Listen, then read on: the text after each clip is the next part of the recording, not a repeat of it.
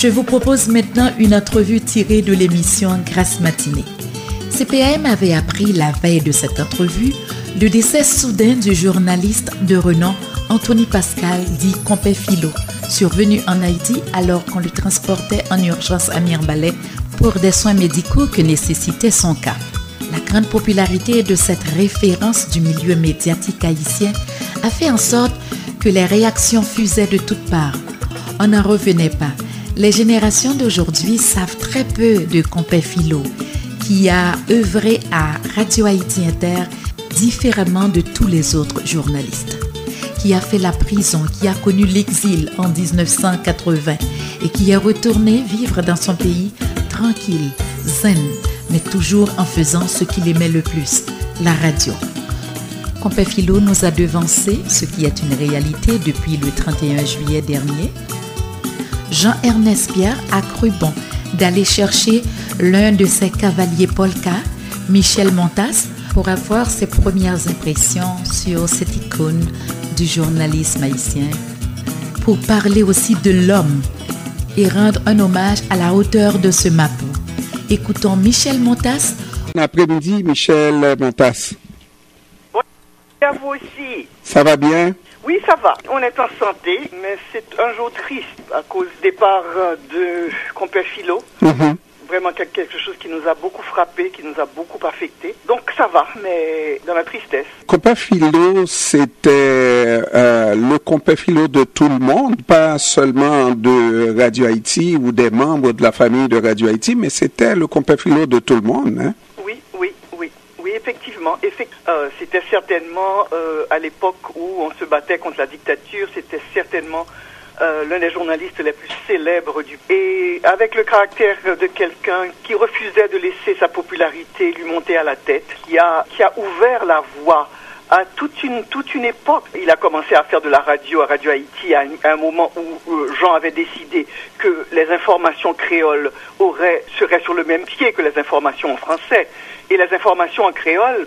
Le pionnier, la tête, la personne vraiment qui euh, menait le journal de 9 heures en particulier, qui était le journal créole le plus populaire, c'était, c'était effectivement Compé Philo. Et ça, il faut lui rendre hommage aujourd'hui. Il a amené l'actualité internationale euh, à tout le monde, à Mhm. tout le monde en créole, et il a amené la culture du pays à tout le monde en créole. Je crois que c'est, c'est quelque chose d'unique. Quand on a commencé ça à Radio Haïti, parce que l'on n'avait pas cette culture de radio en créole, quand on a commencé le créole à Radio Haïti, est-ce que c'était un projet de gens pour amener la radio au peuple ou est-ce que c'était un hasard de circonstances? Comment ça a commencé? Oui, le projet de Radio Haïti, essentiellement, euh, Jean avait euh, commencé avec, euh, sous le vocable, quand il a ouvert la radio, il a pris la direction de Radio Haïti. C'était sous le vocable d'haïtianité. Et haïtianité, ça voulait dire quoi? Revaloriser la culture nationale, revaloriser la langue du peuple, la langue créole, et qui, à l'époque, il faut d'abord dire peut-être aux, aux jeunes qui ne le savent pas, qu'à l'époque, la radio était en français. Tous les journaux étaient en français. Mhm. Et à l'époque, le, le- le créole était utilisé seulement pour de la publicité et pour des émissions, même des émissions compas étaient des émissions en français. Mhm. Et le fait d'introduire le créole dans l'information, ça a marqué un, euh, un tournant que Jean avait voulu, que Jean avait, mais Jean n'avait pas réalisé, je crois, à l'époque où il le lançait, ce que ça allait devenir, quelque chose d'extrêmement puissant. On l'a compris euh, euh, seulement euh, avant notre départ en exil en 80. Euh, on a compris, par exemple, l'ex- l'extraordinaire popularité de Compé Philo. Je me souviens qu'en 1980, quand on a arrêté Compé Philo, en octobre 80, Ça, c'est la arrêté- première, la première arrestation. la- euh, non, il a c'était sa troisième arrestation, mais anyway, à cette époque-là, Mhm. euh, il a simplement disparu, c'est-à-dire qu'on ne savait pas où il était. Et après plusieurs tractations, Jean a été au micro et il a dit, parce que euh, le, le, le, le bou- le régime ne bougeait pas, et ça faisait une nuit que, que Philo avait été pris et gardé en prison, euh, avec Masséna, un de nos opérateurs, et Jean a dit au micro, yo, arrêtez Compé Philo. La ville de Port-au-Prince est arrêtée. Et c'était dû à quoi? À plusieurs années entre 1974 et 1980 euh, d'informations quotidiennes en créole. Le journal de 9 heures était un journal phare. Et ça faisait partie euh, de la vision de Jean, mais ça, je crois, excédé sa vision. Ça a été au-delà de sa vision. Et, parlons de Compère Philo au micro de Radio Haïti. Vous avez dit euh, à le journal euh, de 9 h c'est 9 h du soir, pas vrai? Je me souviens. Je me souviens très bien. Et moi qui étais, disons, euh, aussi à la radio à l'époque, j'écoutais Compé Philo, mais euh, disons, c'était pas quelqu'un qui prenait beaucoup d'espace, qui prenait, euh, comment dire, aujourd'hui on parle d'avoir une présence au micro, etc. Il faisait la chose euh, simplement. Cette chose est entrée dans le public également. Oui, c'est vrai. C'est-à-dire, il était quelqu'un, ça a toujours été quelqu'un de très simple, venu de milieu très humble et euh, qui euh, a toujours gardé cette simplicité. Et cette simplicité se voyait au micro. Des termes très, euh, très, très simples. Et quand il parlait au micro, il, parlait au micro le langage, le créole, mais mmh. aussi un langage en daki mmh. que seuls les Haïtiens qui vivaient à l'époque sous une dictature pouvaient comprendre. Ce langage en daki, ça voulait dire quoi? Ça voulait dire que quand nous parlions, par exemple, de la chute de, Somoza, et que, ou la chute du Shah d'Iran, et que Philo parlait de Wong, il parlait de Jean-Claude Duvalier. C'est-à-dire, il va, sans le dire, mais il parlait de quelque chose avec deux mots, Wong, il avait, il avait euh, désigné du doigt toutes les dictatures du monde, y compris celles que nous vivions. Donc, euh, petit à petit, euh, la formule de Philo va rentrer dans un moule qui va devenir la façon de faire les nouvelles c'est-à-dire euh, par comparaison, la nouvelle en Haïti va être une nouvelle expliquée, mais plus par comparaison euh, dans l'imaginaire de la population et qui euh, comprenait qu'on voulait parler, lui parler de sa situation également. C'était vraiment très imagé. Oui, et puis effectivement, et puis il y avait aussi autre chose, c'est que non seulement Philo, mais aussi d'autres de l'équipe d'information de Radio Haïti allaient dans des endroits où euh, la presse n'allait pas d'habitude. La presse couvrait Port-au-Prince. Et euh, quand euh, euh Philo et d'autres se sont mis à couvrir des choses comme l'exode des boat people, ça atteignait les gens dans quelque chose qui était profond. C'était un drame qui se jouait et que le pouvoir à l'époque niait, dont, le pouvoir niait l'existence. Mm-hmm. Et le fait de, pas seulement de faire les informations en créole, mais d'aller euh, et, je me souviens de, cette, excursion où ils ont pris un, ils ont pris un canter mhm. euh, pour aller, pour se joindre aux Boat People dans le Nord-Ouest. Et leur reportage euh, a, vraiment marqué l'époque parce que les gens disaient d'un requin, puis douce passé cache aux prison, à l'époque où on était sous une dictature. Mhm. Donc là, je crois que c'était pas seulement la langue, c'était aussi la langue apportant aux gens des choses qui les concernaient.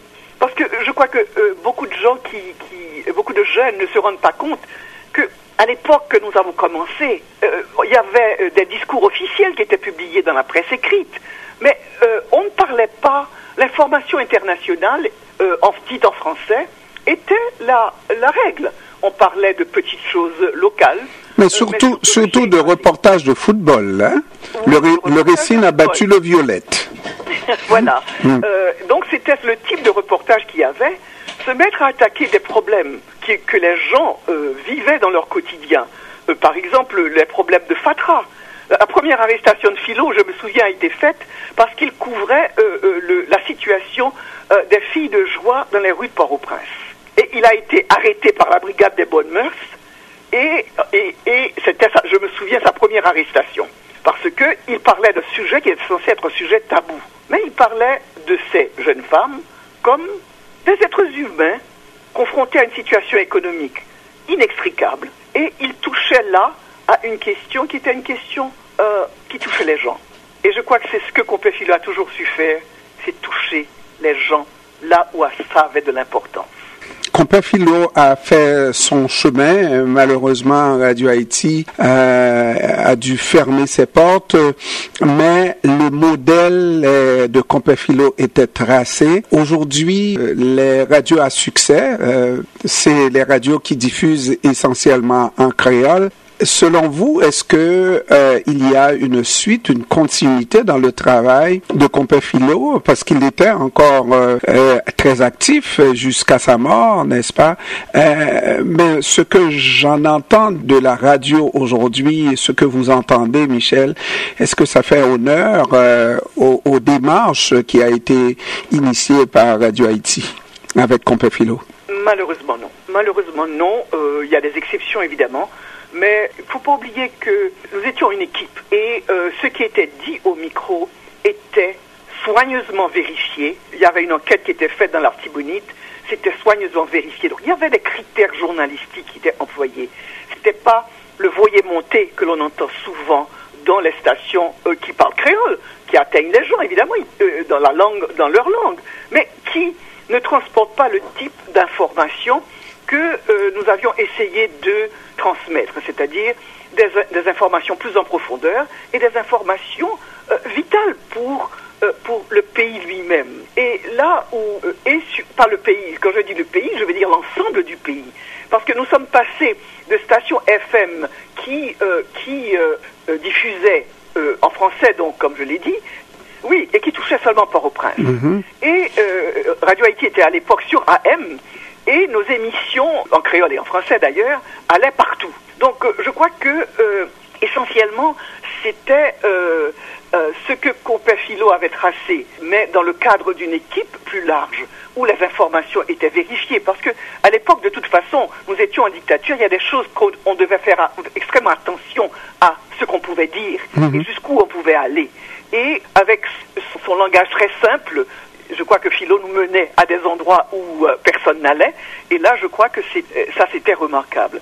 Mais je voudrais dire aussi quelque chose euh, about la personne. Mm Philo, c'était quelqu'un d'extrêmement généreux et désintéressé.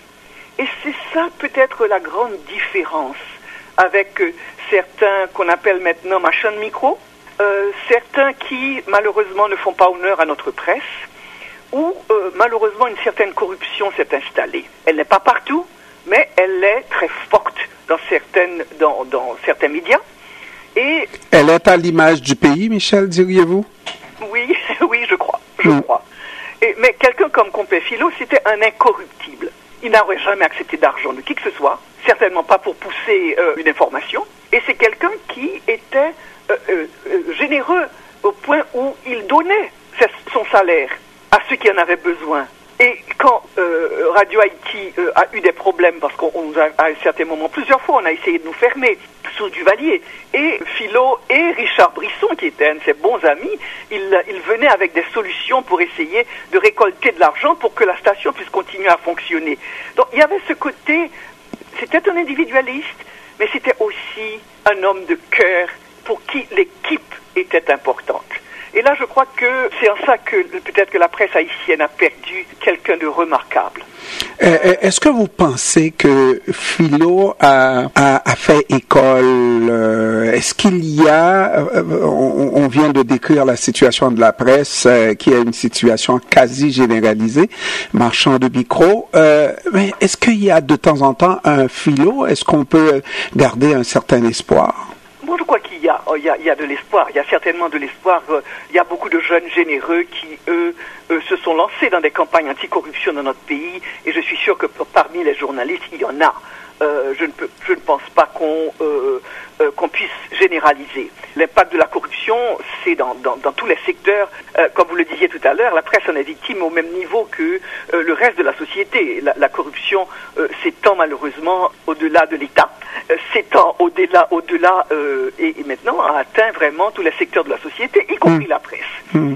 Donc là où, où je crois que l'exemple de, de, de, Philo vraiment est à observer, à regarder. C'est quelqu'un, la popularité ne lui est jamais montée à la tête, ça je le redis.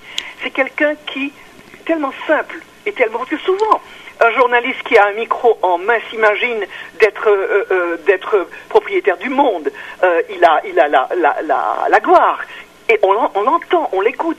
Philo n'était jamais comme ça. Mm.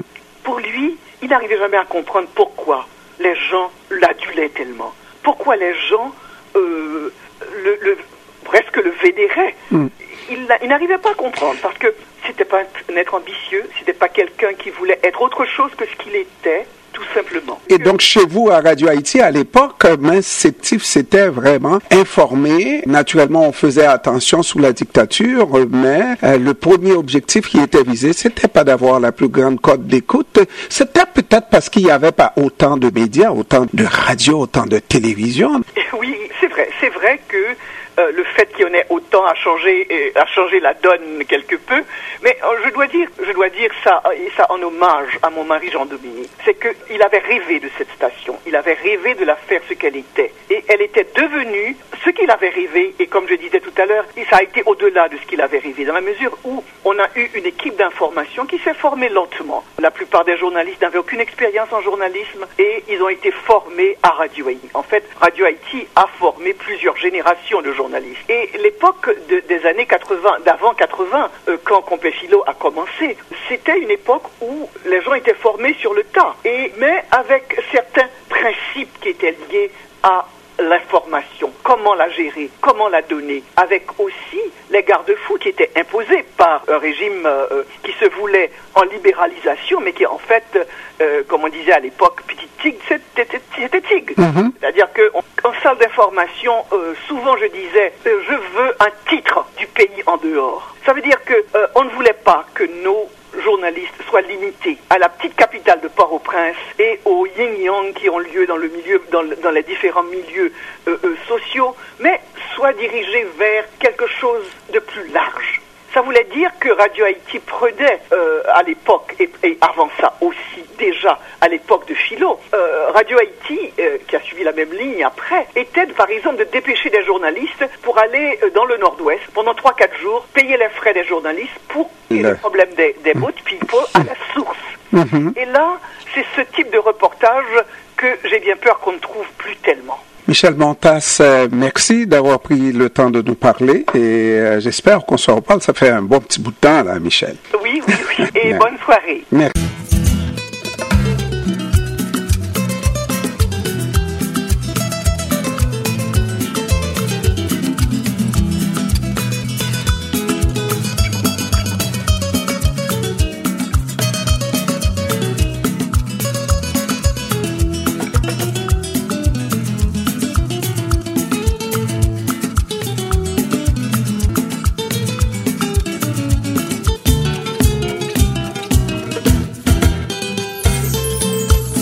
Nous arrivons à la dernière entrevue des Patati et Patata sur votre CEPAM aujourd'hui. Cette entrevue est extraite de l'émission Les Dimanches d'Asma. Et c'est l'équipe Culture Mix qui avait voulu gâter les auditeurs de CEPAM en invitant nul autre que l'immortel Daniel Laferrière à venir parler de culture. On l'écoute. Monsieur Laferrière, bonjour. Bonjour. C'est un plaisir de vous avoir avec nous ce matin. Alors, bienvenue sur le plateau de l'émission Les Dimanches d'Asma avec euh, Culture Mixte. Puisque on va parler de, culture aujourd'hui, pourquoi ne pas se tourner vers quelqu'un qui, d'expérience, s'est peut-être fait sa propre idée sur le concept de la culture et son rôle dans notre vie? Il y a tellement de, de définitions de ce concept-là. On a préféré s'en remettre euh, à vous ce matin. Là là, non, pas du tout. C'est l'affaire de tout le monde. La culture, c'est le vivant. C'est ce qui enlève toute discrimination. Et sur toutes les autres choses, euh, sur l'argent, on peut croire qu'on est plus fortuné qu'un autre. Sur la santé même, qu'on a meilleure santé ou plus mauvaise santé qu'un autre.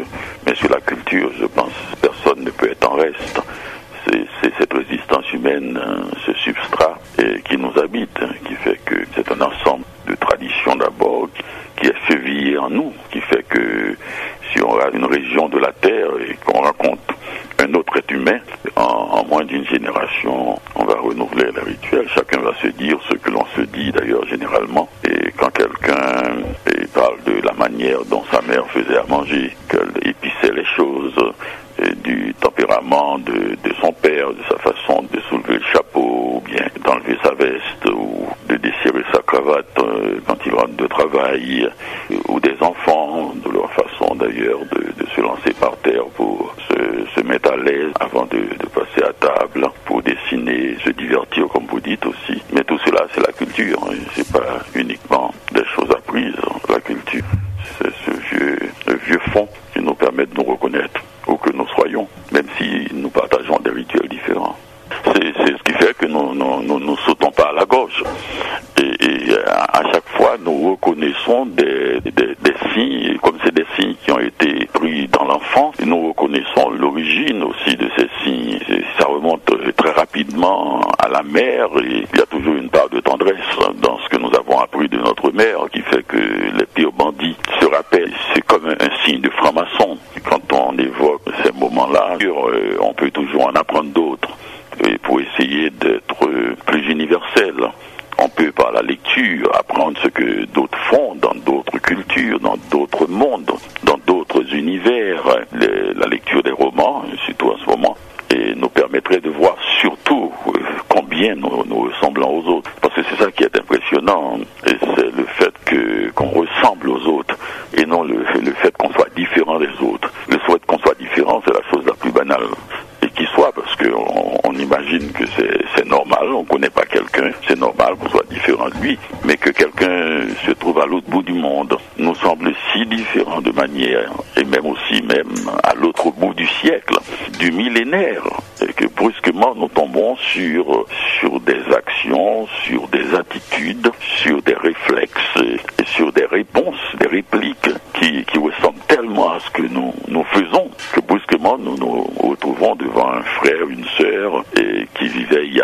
C'est ça le grand miracle.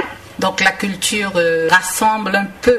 Si, si, la culture rassemble, oui, ben oui elle, elle, elle, éloigne aussi. Hein. Elle, elle, éloigne aussi aussi. La culture n'est pas uniquement porteur de bons sentiments. La culture nazie n'était pas. Il y a des cultures qui sont qui sont euh, construites en, en ennemis. C'est-à-dire, on dit, écoutez, nous sommes meilleurs, et nous devons marcher droit, nous devons être armés, nous devons, par exemple, nos, adversaires, c'est tel type de gens. On peut même faire des, constructions biologiques et dire que ces gens-là sont moins bien que nous, ils sont moins importants, pas forcément uniquement racial, ça peut être aussi euh, du point de vue euh, médical. Ce sont des handicapés, ils empêchent, ils empêchent à la vitesse que nous voulions que la vie aille, ralentissent le mouvement. Bien sûr qu'il y a des, cultures euh, négatives, des cultures à, à, agressives, comme il y en a d'autres aussi qui sont montées dans l'autre sens aussi, de façon bienfaisante. Mais il y a aussi quand même le vieux fond humain parce que je crois que le lait de la tendresse humaine est quelque chose qui, qui existe de tout temps et qui est inévitable. C'est très rare que, que les mères apprennent aux bébés à haïr. J'ai eu beaucoup de plaisir à entendre la culture mise en parallèle avec euh, la transmission euh, de ce que nous donnent nos, nos parents, hein, nos, nos, mères, les habitudes, euh, clin d'œil sur la cravate, clin d'œil sur la manière d'attacher un tissu autour de la tête. Donc ça, cette culture-là, c'est une transmission, je dirais, familiale. je poserais la question de dire qu'il y aurait une différence entre donc la culture et se cultiver. Oui, Est-ce que je me trompe? faut pas, Non, pas du tout. Bien bien sûr. Seulement, et, et, la culture qui se trouve dans, qui circule dans les livres, c'est simplement qu'on a codifié, qu'on a noté, qu'on a mis en règle, en forme, en grammaire. Et mais en fin de compte, c'est la même qui circule dans la rue parce que il n'y a pas de culture. Si vous, si vous pouvez pas faire un livre de citations, il faut il faut prendre du vivant. Et donc c'est tout simplement ce que les gens font que que je mets dans les livres. La culture de ma grand-mère la, la, tasse de café oui. qui est la forme la plus courante des relations humaines oui. et puis aussi même les, des choses extrêmement sophistiquées aussi il faut pas croire que les gens qui ne savent pas lire ne, ne manipulent pas des, des, concepts extrêmement complexes et tout mon travail d'écrivain précisément c'est de, de détailler ces complexes là ces concepts là de montrer qu'ils sont qu'ils peuvent sans que ce soit un mot difficile mais en réalité c'est des choses excessivement complexes l'amour est une chose excessivement complexe très peu de gens sont parvenus à comprendre ça. Et dans un espace large, comment peut-on avoir un sentiment pour quelqu'un que nous ne connaissons pas? Et, et comment peut-on se porter au secours de quelqu'un d'autre? C'est complexe. C'est complexe comme sentiment. Et, et, et pourtant, il y, a y a plein de gens qui le font spontanément et la plupart du temps, c'est des gens qui ne savent pas lire. Donc, on parle aussi de livres, il ne faut pas croire qu'il y a la seule personne qui lit, c'est la personne qui ouvre le livre. Quand quelqu'un a lu une histoire, généralement, il en parle autour de lui. Et, dans les familles, on se raconte à table une histoire que l'un d'eux a, a lue. Et c'est la même force, c'est la même intensité, avec un peu même plus de chaleur humaine et de l'entendre dire. Et, d'ailleurs, à ce moment-là, il y a des enfants qui entendent et qui apprennent beaucoup à table, à l'époque où l'on où l'on mangeait en famille. D'ailleurs, en parlant de culture aussi, il faut parler de cela, de cette culture euh, du repas familial, que la France dernièrement, il y a peut-être euh, quelques années, a, a été le repas on avait cru que c'est la cuisine française que l'UNESCO avait, avait salué comme héritage mondial, et c'était pas cela. C'est le dernier pays où l'on mangeait à table, ensemble, en famille. Voilà une grande tradition qui est en train de se perdre. En Amérique, elle est presque perdue. Et c'est là que la culture roulait autour de la table. Les grandes tablées québécoises, où il y avait des grandes familles qui discutaient de tout. Et la mère dit, pas de politique. Mais à part ça, vous pouvez parler de tout. Et c'est pas parce qu'elle ne voulait pas qu'on parle politique, c'est parce que c'était le sujet qui, qui fâchait trop rapidement et qui empêchait la, conversation de, de, continuer en famille. Donc euh, cette culture est vivante, hein, ouverte, qui n'est pas forcément, qui est autour du livre, mais sans, sans qu'on le nomme. Euh, il suffit que l'un d'eux sache lire et, et, rapporte un peu à table ce qu'il a appris. Comme on disait à une certaine époque hein, en Haïti, dès que l'enfant revenait de l'école, qu'est-ce que tu as appris Moi, j'avais, j'ai pris beaucoup de temps avant de comprendre que ma grand-mère, en fait, voulait savoir en même temps que moi ce que j'avais appris. Et ça permet aussi, dans ce même ordre d'idée, de revenir un peu sur ce qui est négatif, ce qui est positif euh, à travers la culture. Je dirais plutôt que la culture met en perspective parce que tout, tout a sa place. Et c'est d'autant plus de créativité quand on veut voir ce qui se passe virtuellement. C'est-à-dire, peu importe où vous êtes, vous avez quand même la capacité d'entrer en conversation, en communication et pour euh, faire avancer un sujet ou pour apprendre plus. Oui, tout à fait. Il y a aussi euh, la, force de désapprendre. Et il y a aussi la, culture euh, de ne pas tout apprendre. Et de, il y a une expression qui dit qu'après une musique de, de Mozart, le silence qui suit cette musique, c'est encore du Mozart. Cet espace de silence, on n'utilise plus parce que ce n'est pas une consommation. Si on a l'impression de, se gaver, on n'est pas dans la culture. Il faut qu'à un moment donné, on puisse macérer, on, on réfléchit, on ne peut pas tout savoir. On ne peut pas tout savoir. Il n'y a aucun intérêt d'abord à tout savoir, puisque la question n'est pas une question de quantité. C'est une question quel est son impact à l'intérieur de nous? En quoi ce petite chose que nous savons a, changé notre comportement? Si, si on ne pense pas que ça pourrait changer notre comportement, on n'a même pas besoin de, de l'apprendre. Et c'est cette part dans, en nous qui, qui manque et qui fait qu'on soit plus, qu'on soit pas à l'abri et des, je vais dire un mot qu'un académicien ne devrait jamais dire, des junk ah, si, j'ai un dernier mot, j'espère qu'il n'y aura jamais de dernier mot. mais non, il n'y en aurait pas, parce que précisément, c'est la, la trace du vivant. Tant qu'on sera vivant, on aura quelque chose à dire sur notre manière de, faire, euh, notre manière de, de se mouvoir ensemble, tout en jetant un regard sur nos petits-enfants qui déjà s'apprêtent aussi à donner leur, leur avis dans quelques décennies et, à tenir les commandes euh, de la société, qu'on le veuille ou non, et qui sont sur la route. Et cette, ce boulevard du, de l'Internet et autres, eh bien, on va être pris dans une société qui tourne à vide. Et qui complètement, qui n'a pas de sens, euh, de, pas d'encre, pas, pas de zone où se, se tenir euh, littéralement, parce qu'un un individu doit pouvoir à un moment donné se tenir et, tête baissée, têtu, dire non, dire non, sans, sans, sans négocier. Et, c'est comme ça.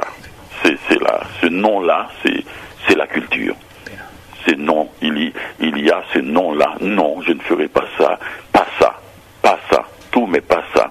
Si, on n'est pas capable d'instruire les enfants de manière à ce qu'ils puissent dire cela, s'ils euh, deviennent complètement ouverts aux quatre vents, euh, donc il n'y aura plus de colonne vertébrale de, de la culture. Donc, euh, Monsieur Laferrière, on vous remercie énormément parce qu'on sait que vous avez un horaire extrêmement chargé. Voilà, c'était tout. J'espère que la diversité des entrevues présentées vous a plu. Merci d'avoir été à l'écoute et je vous dis un beau ciao.